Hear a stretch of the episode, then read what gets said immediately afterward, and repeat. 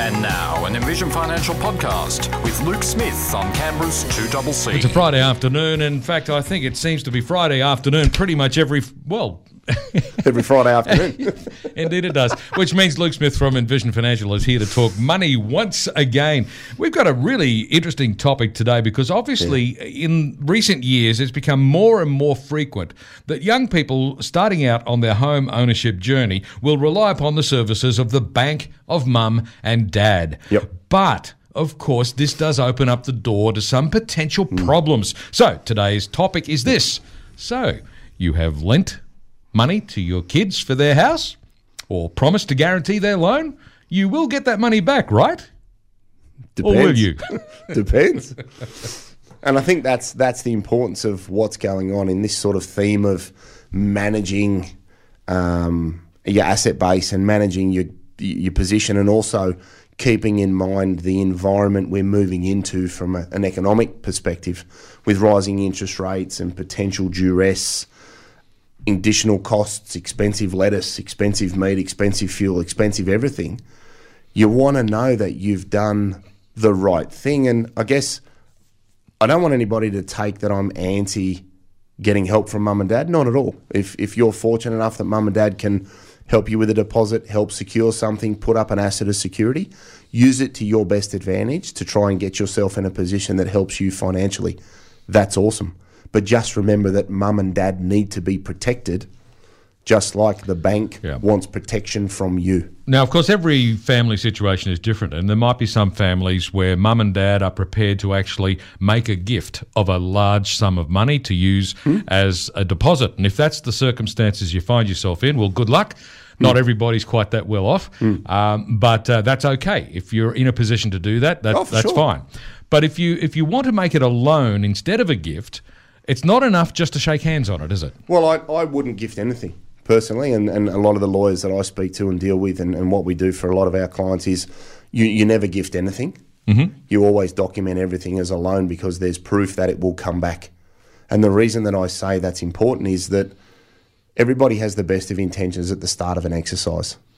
And your son may marry a young lady, your daughter may marry a young man, your son may marry a man, or whatever your combination of whatever is.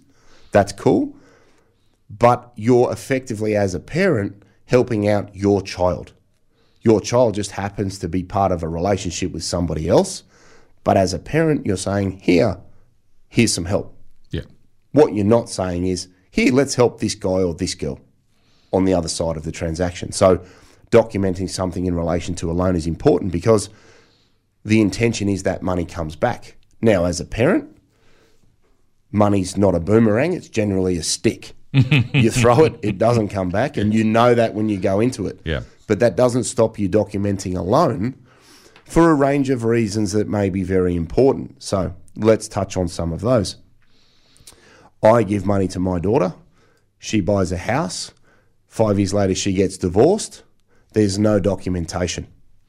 The house gets sold, assets get separated, and there's nothing forcing the bereaved party in that relationship to give back what I gave my daughter as part of the settlement proceeds. Yeah. So you document a loan, you have something in writing, and in that agreement, what a good solicitor will do, as I understand it, is say, what are the trigger events that can result in the money coming back to mum and dad? Now, as I said earlier, a loan as a parent, we know it's never coming back. All right, my daughters are four and six, and I'm already losing that argument. yes, it's not going to get any better for me no, over the next not. 30 years. But we know that as parents, right? Yes. We love our kids. We do whatever we can for our kids. And my parents were no different when I was a kid. And, and that's the same with all generations. But you write it down just in case. What if somebody dies? Yes.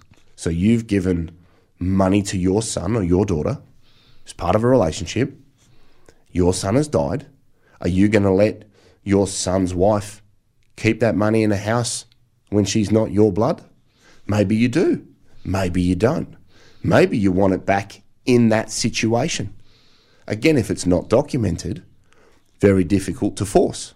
So, all we're trying to highlight with today's show is prepare for the worst. Yep. Document things like you would with anybody else. And whatever happens, happens. But you know that you're not trying to retrospectively fix or enforce something that has no legal standing. Yeah. In, in many ways, it's helping to safeguard against unexpected events. Yep. Uh, like you say, if somebody passes away or if there's, I mean, everybody who gets married, they don't plan to get divorced, No. but about half of them do. Well, so exactly. you've got Yep. to take into account the reality that that might occur. So, in those circumstances, how would you like the situation to be resolved? Would you like the property to be sold and the money that you advanced to be returned? whether or not with any interest or whatever the case might be. Exactly. If that's all worked out in detail and documented, Yep. then everybody knows where they stand. And and that's it. Trying to get something done in the heat of a battle, in the heat of a war, in the in the heat of the moment is going to be very very difficult. So if you go into it well organised, well planned, and and you know exactly where everybody stands at the start of the transaction, if the money never comes back, fine, no dramas. But if certain events occur, that's really important. Take another scenario. What if mum and dad end up with dementia? What if mum and dad lose capacity mm. and they need that money back to move into a facility where they need assisted living? Yeah. So again, important to remember that it's not love, don't love. It's not like, don't like. It's not that it's forced, but there could be specific trigger events relevant to your family or your existing situation that would be very, very important to have documented in something. Another one that I, I, I learned this one last night, chatting to a, a, a solicitor friend of mine. Some banks now are asking where mum and dad drop money into an account as a deposit right before the settlement of a transaction. Yes. They're actually asking for a non refundable gift statutory declaration. So if you're not organised and at the last minute mum and dad have gone, oh, here's 50, and the bank sees that and goes, hang on, what's this? Oh, that's come from mum and dad. You actually didn't save it under the, the serviceability test that they, they undertake. They can ask you to sign a non refundable gift statutory declaration. Now, as I understand it, I was told last night, if you sign one of those, that supersedes a loan agreement. So now you've got at risk your money as the lender, and you've got no legal provision potentially. Again, not a lawyer, but I would see it as being very difficult to try and enforce something when you've signed a declaration that it's a gift to then have a loan agreement on the side. Yes. It all gets a little bit murky. So, again, be organised, be prepared. Also, consider are you lending this money into a business environment? What if your daughter's married a young man who's a builder and his building company goes under? Is there something in there to protect you as a creditor from his business? Yes. Is That's he on the hook question, personally? So again, we've got to really sort of open our eyes to the contingencies that we need to address, what could happen, and prepare for all things. Because if you lend, if the bank lends you money, they're registered on the title of a property. Yeah. One one other alternative is to have a caveat at settlement, where there's a caveat put at the time of settlement on the property, so that if it is sold, you need to be notified and you need to agree to the sale, and that can then force your deposit or your loan to be repaid to you like a creditor at the time that the property is sold prior to a family court separation, etc., etc. So it's it's like most things in life. If you prepare for the worst hmm. and you get a great outcome, wonderful. Yes. It's only the people that get disgruntled by being unprepared that believe they've been hard done by or potentially damage the relationship in a family through no fault of really anybody's a party to the, the transaction Yes. because you just haven't thought that it would really happen. Yeah. And as you said earlier, some things just generally do. Yeah, well, that's right. And, you know, you might uh, hope and pray that uh, you're not going to uh, suffer any of the setbacks that commonly befall people, but they do commonly befall people. So Yeah. you're not necessarily immune. Now, I I've got a question for you, Luke. Yeah. We, we've started off this uh, talking about lending money to your kids Yep. um, or offering to guarantee the loan. Now, obviously, if you're offering to guarantee the loan, you're not actually putting money up front, No, are you? no, no, very different. Exactly right. So, you know, I think in next week's show we'll talk about ways to protect your cash flow. Yeah. If you have been the guarantor of something, so that you are potentially on the hook for those ongoing payments if your son or daughter doesn't have the capacity to do that. And next week we're going to touch on ways to try and protect yourself and your kids in that in that situation. But if we're going to hand over some money, I want people to remember that whilst you love your son, your daughter, and, and, and, and related entities, you are lending. The bank doesn't give you money without an agreement and says, you'll be okay, you're a nice guy. Mm-hmm. Doesn't happen. No. You need to remember that this is a formal transaction and should be treated as such with the appropriate paperwork. And as we said, if the money never comes back, so be it. If there's no interest rate charged, so be it.